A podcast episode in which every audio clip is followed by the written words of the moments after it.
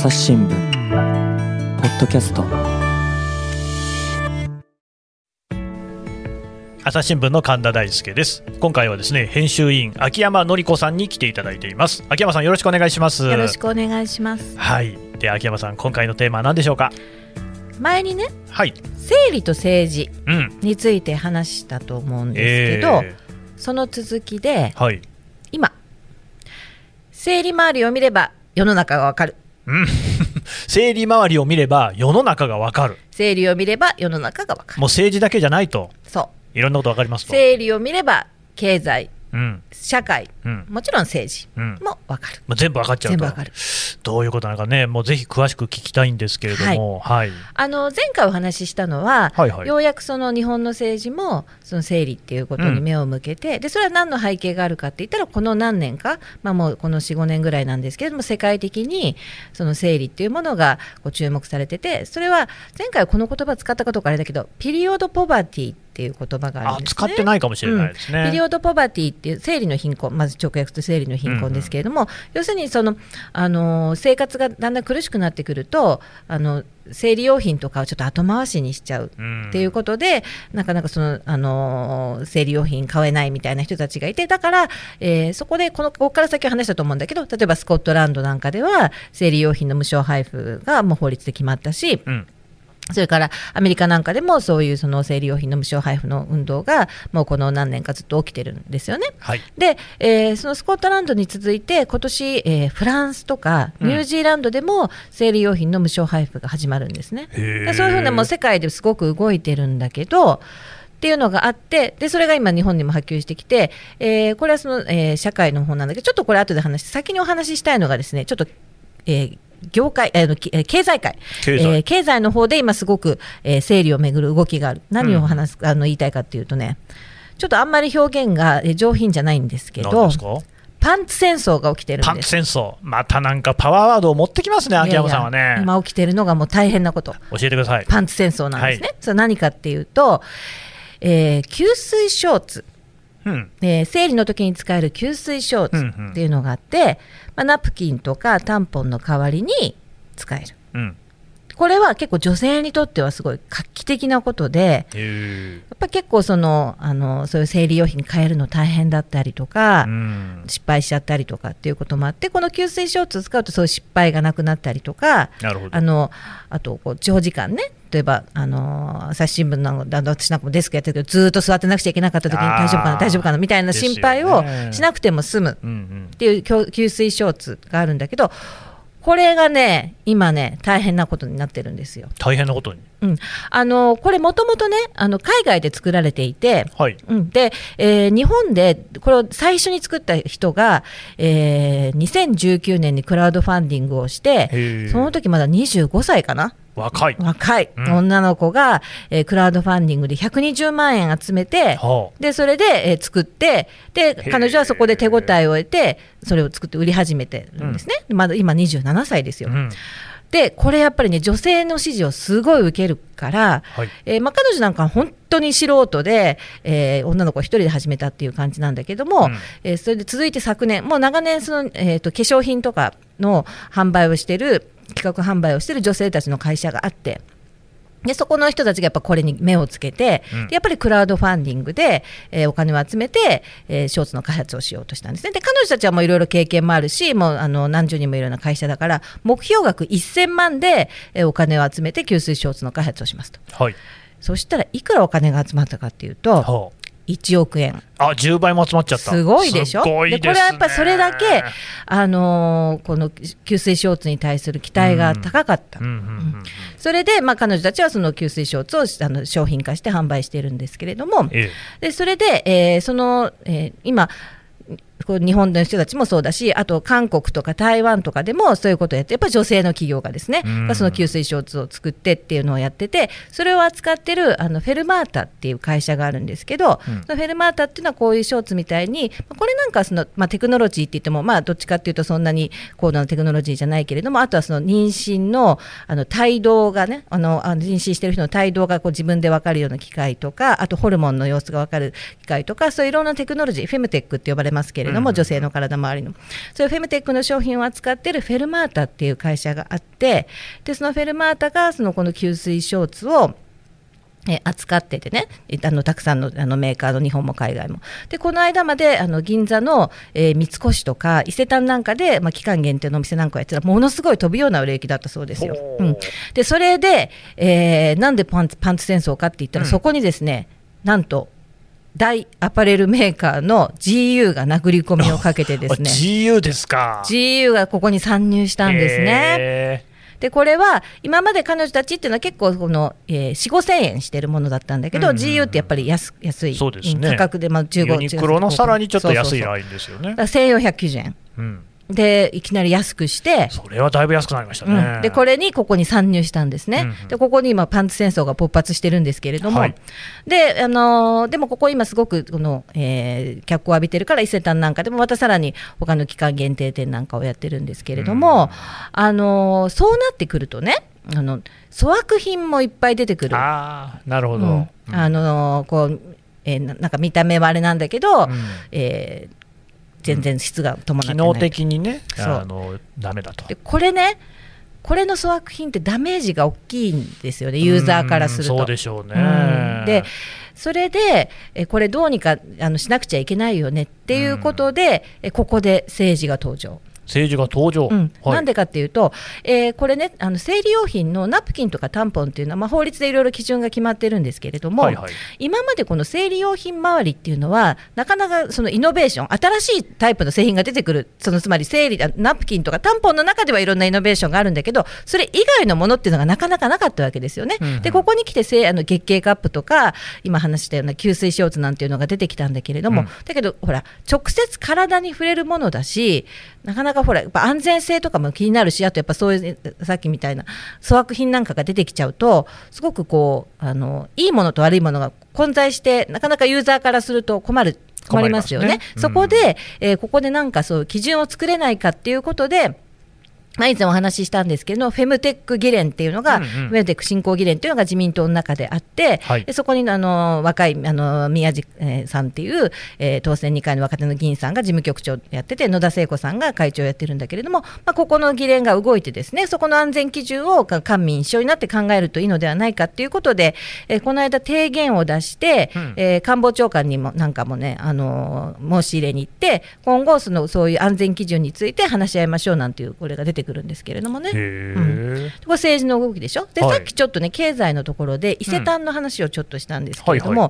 い。やっぱりねこういうその給水ショーツとかっていうとちょっと前まではどっちかっていうとこのか影影の商品っていうのかな、うんまあねそうかもしれませんね、うん、あんまりこう、バーンとこう売りますみたいな感じでやってなかったと思うんですよね。うんうんうん。だけどこれ結構切実に困ってる人いっぱいいるし、えー関心ある人いっぱいいる。だからそれをタブーみたいにするのどうなのっていうことで、えー今その、えー伊勢丹グループではその、えー期間限定、えーショップをやって4月6日まで今もさらにまた期間限定のショップをやっていて、まあ、ここではその女性の体のケアとか、まあ、化粧品なんかもやってるんだけどその吸水ショーツなんかも置いてるんですね。で私そのこのバイヤーの女性に担当のバイヤーの女性にちょっと話を聞いたんですけれども、まあ、彼女が言ってたのは、まあ、私がよくね伊勢丹なんて歴史と伝統のあるねしかも百貨店でねその格式のある百貨店であよくこういうことやりますねって言ったら、まあ、本当にその彼女が言ってたのは本当にその通りなんだけれどもそういうその伊勢丹で百貨店っていうのはまあいろんな人が来るけれどもその単に商品を置いてるところじゃなくて文化の発信であったりとかねうん。生き方を提案したりとか、うん。そういうところだと思っているからそういうところでねその女性の健康にきちんと向き合う商品を提案するっていうのはやっぱりあのこう一つの百貨店の役割だと思うって言ってたんですね。うん。で、うん。私そこですごい思ったのあそうかって思っ分かったんだけど、はい。その彼女、えー、と40歳になったばっかりって言ってたかな？あのバイヤーさんがね。でこの生理は、えー企業の動きでいうと一昨年2019年のことになりますけれども、えー、とユニチャームがね「ノーバッグ・フォー・ミー」っていうキャンペーンをしたんですね。それは何かっていうと、うん。やっぱりその生理用品ってこうちょっと恥ずかしいものとか隠すものみたいな感じだから、えーコンビニなんかで買うと紙袋に入れるでしょ。入れてくれますね、でそれはもうやめようよと。うん。と言ってもね。そのあんまりナプキンとかみたいな風に書いてあるパッケージだと はい。ちょっとあれだかなっていうので、うん。もう可愛いそのままカバンに入ってても違和感ないようなパッケージを作りましょうみたいな、うんちょっとあのことをやってすごいいろんなインフルエンサーなんかの人たちとデザインを考えたりしたんですね。うんでこのキャンペーンをやってた担当者も、まあ、40歳ぐらいの女性だったんですよ。で、うんあの私すごく思ったのはこういうやっぱり企業の中であの自分のやりたいことをその提案してそれが通るようなその責任あるポジションに女性がつくようになってきたんですね。なるほどねでこういうことの表れなんですよ。やっぱり40歳ぐらいになってくれうば、ん。さまざまな部署でね、うん。決定権のある人にもなってくる。だから例えば、まあ、変な話、これまではそういうの提案しても、そのおじさん上司とかに、は、えー。何それって言われてたかもしれないけど、あのもう彼女たちが責任のあるポジションになってくるから、うん。そうやって、その今まではなかなか日の当たらなかったことをきちんと提案してうん、それが通る世の中になってきてるということなんですね。すね。だからこういう生理用品のそのこううんムーブメントというか、今起きてる事象なんかから見ても、あ女性がそのあのこう社会進出というか、まあ、ちょっと古い言葉になるけれども、その責任あるポジションになってる、それからさっきのね、吸水ショーツなんかにしても、もう日本だけじゃなくて、もう20代、30代、40代の若手のやっぱ女性の起業家がその自分の実体験をもとにその参入してるっていうのは、すごい面白いことだと思うんですね。はいはい。うんうんでそれをその取りまとめてるフェルマータなんていう会社をやってる社長もまだ32歳かな。うんうんなるほどね、だからやっぱりそこでその女性がそのどんどんその企業活動なんかにも出てきてそれから大企業の中でもうんその責任あるポジションになってきてるっていうことがここからすごく見えると思うんですね。だから逆に言うと、そういうそのジェンダー的な制約が企業の中にあったから、ええ今まで女性が不自由を強いられてきたっていう部分があるわけそうですよね。いうことです、そういうことです。うんだからそれが、まあ、いろんなテクノロジーなんかの進化もそうだし、今このタイミングでそういうのが全部こう、なんていうのかな、ちょうどこう同時多発的になって大きな流れを生み出してるって言えると思うんですね。確かに面白い話ですね。そうなんです。で、それとまた政治が連動して、うんまあ、野田聖子さんみたいなまあ女性で、まあ、これこれまで、まあ、いろいろそういうジェンダー的なこととかも言ってきたけど、まあ、なかなか通らなかったところにこう若い男性がいやいやあの自分たちもそういうことを考えなくちゃいけないよねと言って、まあ、議連なんかでやってるっていうのも面白いしこの議連ね、えーフェムテックの振興議連って、あのーそんなに自民党の中でもまだまだ始まったばっかりだし大きな動きじゃないけれども、えー20人弱、えメンバーがいますがやっぱ半分女性なんですよ。で自民党の国会議員って、えーあの女性1割だから、うんうんそこからすると半分っていうのすごくいいんだけどね、でもはい。野田聖子さんなんか、い、やいや、その半分女性っていうか、半分男性なのだと、うん。生理の問題なんかに男性がね、そうやって参加してくれるっていうことが意義があるって今、彼女が言ってましたけど、まあ、それはその通りだと思いますしね。うんうん。ここなんかでも、その政治がその女性の問題に目を向けるようになったし、それにはやっぱりその若い人とか、やっぱ女性議員なんかがこう増えてるから、こういう変化が生まれてるっていうことがあると思うんですね。なるほど。うん。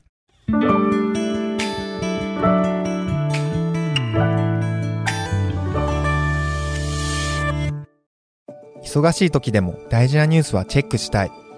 それなら朝日新聞デジタルの紙面ビューアーとポッドキャストはどう？紙面なら見出しの大きさで大事なニュースが一目でわかるしポッドキャストは通勤中でもながら聞きできるよ。いつでもどこでも朝日新聞それで話が元に戻るんだけど、はい。さっきあのピリオドポバティの話をしたじゃないですか。ありましたね。でこれのこの生理の貧困で、えー生理用品がなかなか買えないからどうしようっていうのはこう世界的に見てあの当事者の人たち女性とか若い人たちがこういう、えー自分たちで声を上げて、うんうん。えームーブメントを起こしてそれで、えーそれが政策として実現してきたっていう側面がすごく大きいんですね。例えばアメリカなんかではそういうその NPO がいくつもできてるしそれから、えーイギリスなんかでは、えー日本にも支部があるけどプランっていうお NPO がありますけれども、ほうん、そこが、えーそういうキャンペーンをしたりして、えー例えばあの iPhone の生理のマークのアイコンを。提案してそれうんうんが作ったりとかね、はい。そういうその、えー社会運動的な側面がすごく大きいんだけどついについに。日本でも、ほまあ、世界と5年ぐらい時差はあるんだけどうんそういう動きが起きてきてるんですう。ねあ、。そうなんですか。うんうんこれがね若い人たち学生さんなんかが中心になってみんなの生理っていう今ムーブメントを起こしていて、軽減税率を求めていたりとかあと生理用品の配無償配布を求めたりとか、うんまさにこのピリオドポバティ生理の貧困に取り組む活動を始めてるんです。ではい。こういうことを始めてついに女性あのさっきあのフェムテック議連の話もしたけどこの生理の貧困にもついに政治も目を向け始めてるんです、ね、来ましたね。うん。でついあのすでにね国会で、えー公明党の女性議員がこの問題を取り上げたりしてであとはあのこの今活動している、えー若い人たちから今度、えー国会議員が話を聞こうなんていう会もあるしそれから常に自治体ではですね生理用品の配布を始めたところもあるんですよ。へえ。東京の豊島区とかね豊島区。うんへえ。あの防災用にほらあのその生理用品とかを備蓄しててそれを買い替えたりするじゃないですか。なるほどなるほどうんでその,、えーそのためのその、えー生理用品を、うんえーまあ、全員じゃないけれども、うんうんまあ、希望者ベースですけど配布したりとか。へえ。あと兵庫県の明石市でも、はいまあ、ごあの無償配布しますなんていうあの表明があったりしてるんですね。うんというわけでですね、これほらさっきその、えー経済のそういう企業の側の動きそれとか経済活動の動きもあるし、うんうんうんそれから政治もあるしそしてこの社会のそのムーブメント的なことも今起きてて、うん。やっぱりねこのあ今この整理を見るとこの世の中のこの最先端の動きが分かるみたいなことがね 今起きてるんですね。なるほどね、いやだからまあ生理っていうのは確かにもう秋山さんおっしゃった通りで、どっちかというとね、それこそだから袋の中に入れて生理用品を渡される、あれは僕も前からおかしいと思ってて、なんでそのね、だって逆にですよ、売り場では普通に売ってるわけだし、なんか儀式みたいな感じですよね。だからほら、まあ、恥ずかしいものっていうね。ん。まあ、恥ずかしいって意味だったらドラッグストアに売ってるものだともっと恥ずかしいものは別にいっぱいあるような気もしますし、うん、あとなんかさっきの話でああと思ったのがそれ伊勢丹の話？うん。やっぱりその今、これだけあのネットでショッピングが何でもできる世の中になって、じゃあ、そのデパートどうするんですかっていうのは、もうずいぶん前から言われてると、うん。で、そういう中でデパートがやることっていうのは、やっぱりこんなものあるんだよと。こんな生き方あるんだよっていうことの提示ってことだと思うんですよね、うん。それはやっぱり例えば本屋さんとかもそうで、うん。行くと僕の知らない本がどーんと置いてあって、うん。ああ、これ面白そうだな、うん。この出会いみたいなのがあるわけじゃないですか。でやっぱりインターネットはどうしても自分で検索しないと出てこないから、こう興味が最初から自分の中に固まってないとできない、そこら辺の違いっていうのをこうやっぱり見ていくと、逆にね、そういうその新しい動きはデパートであるんだよっていうところにつながっていくっていうね。でこう生き方の提案とかね、うん。そうなんですよね。ライフスタイル的なね。うんでね、あとね、僕が最近思ってることなんですけど、今、本当にその結構、急速にね、そういうそのジェンダーの議論とかっていうのが高まっているような気がする、まあ、良くも悪くも、例えば森喜朗さんみたいな人がいて、ええもうだから東京五輪絡みで、だいぶその、まあ、ルッキズムとかも含めて、なんかその、本来ね、もっと普遍的に日本でも知られているべき価値観っていうのが、ようやくその今のこう、ね、日本の人たちにも伝わったなっていう感じがして、なんかそういう意味ではいい面もあったのかなとか思ってるんですけど。多分なんですけどね、あの急速にこれから男性は社会で地位が低くなるんじゃないかなって僕は予想してるんですよ。そんなに簡単にいくかな あのその根拠聞いてください。ええ今、アメリカなんかでは、えー、と男性がですね、えー精子を、えー、タダであげてる。でね、えーとまあ、やっぱり女性の中に、まあ、男性との結婚というのをしたくないとか、ええまあ、することに対してあまり前向きでないという人がいる。でそうするとその、あ夫はいらないと、子供は欲しい、うんうんうん。えーでまあ、そういう人が、えーまあ、ソーシャルメディア的なものを使って、ええそういった人たちとマッチングをして、精子の提供を受けると。で精子って、まあ、言ってもですよ、いくらでも生産できるから、ええ。そんなにそのそれでお金を取ろうっていうことではないんですよね、うん。その男性側としても提供したいっていう気持ちがあるみたいで、ええ。そういうことが進んでいくとどうなるか、おそらくですね、あのまあ、今の世の中っていうのは、一人でも生きていけるっていうのが、あの例えばこう経済的にもそうだし、それこそコンビニだなんだっていうことですごく便利になっているから、えどんどんできるようになっていくと。でそうするとですね女性は男性の精子は選び放題、うん。でやっぱり人気があるのはあのーまあ、ルックスがいいとか頭がいいとか、うん。運動ができるとかええそういうことになっていくわけですよね。そうするとですねそういう人の精子だけが価値が出てきて、ええ。そうでない人たちっていうのはおそらくまあ AI とかねアンドロイド的なもので性欲はそのなんかまああ何らか処理はされるんだろうけれども家庭とかは持つことはなくですね、ええ。自分の遺伝子が残ることもなく、ええ。淘汰をされていき、えーでその子供を産むってことは女性しかできないじゃないですか。え今後、その人間、そのいろいろな AI が発達したえり、えさまざまな技術が発達し、ええ。医学が発達していって、ええ。だんだんその昔の人間とは違った、ね、え存在になっていくと、ええ。圧倒的に違うのがやっぱり生殖能力、要するにその子供を産めるか産めないかっていうところで、それ以外のところは全部、やっぱり男性の方が立場が下になっていくと思うんですよね。うん。っていうのが、もうなんか見えてきたんじゃないかなと思って。でもそれある意味恐ろしいですよね。いやそうですよ、多分ね、それで、似たような感じの顔、能力の人たちっていうのが、あの世界中に溢れていくんですよ。ええ。ただ、生物の進化って多分そういうことなんじゃないですかね。生物の進化、淘汰？そうそ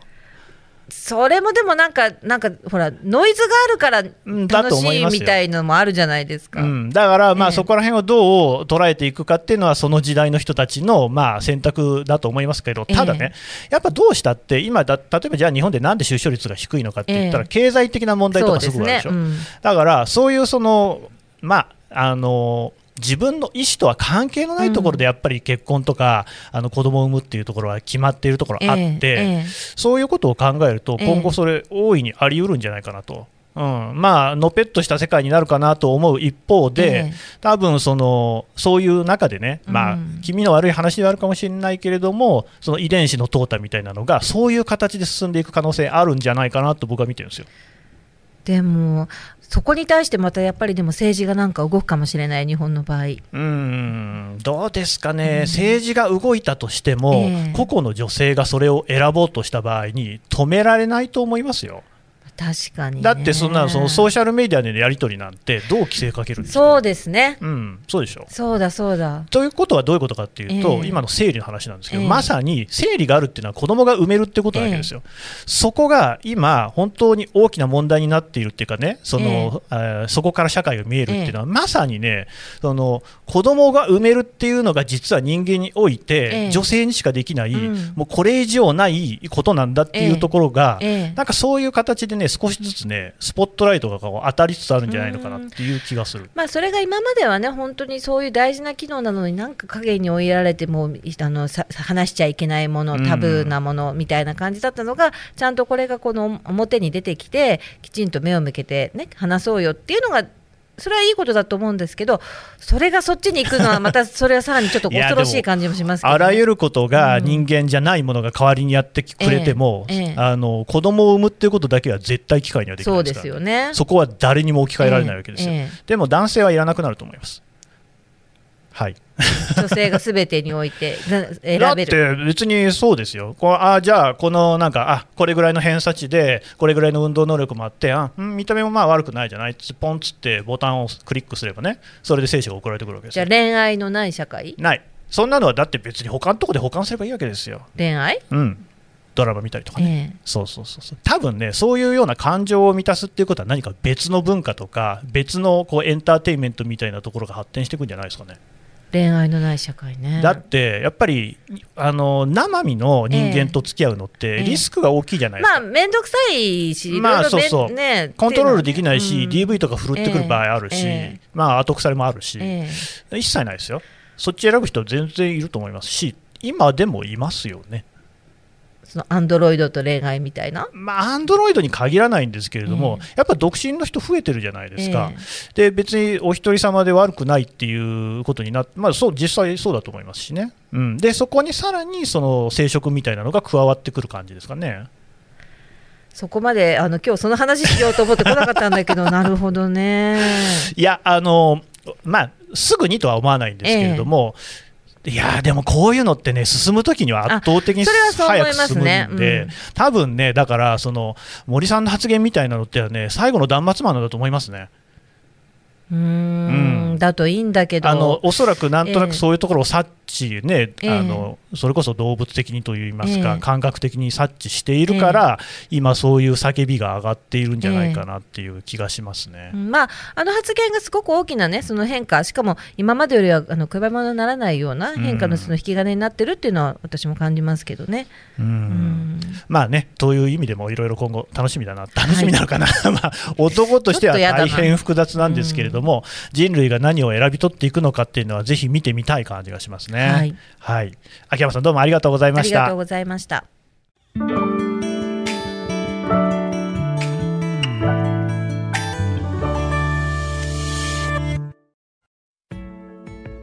はい。というわけで秋山編集員のお話を聞いてきました。さて秋山さんあの、はい。何かねお知らせがあるということで。はい。はい。何でしょ朝日カルチャーセンター、うん。朝カル、うん。でえー今朝日新聞の記者の話を聞くというシリーズがあるんですけれども、はい。えー私もそこで話をします。うはい。朝カル週中。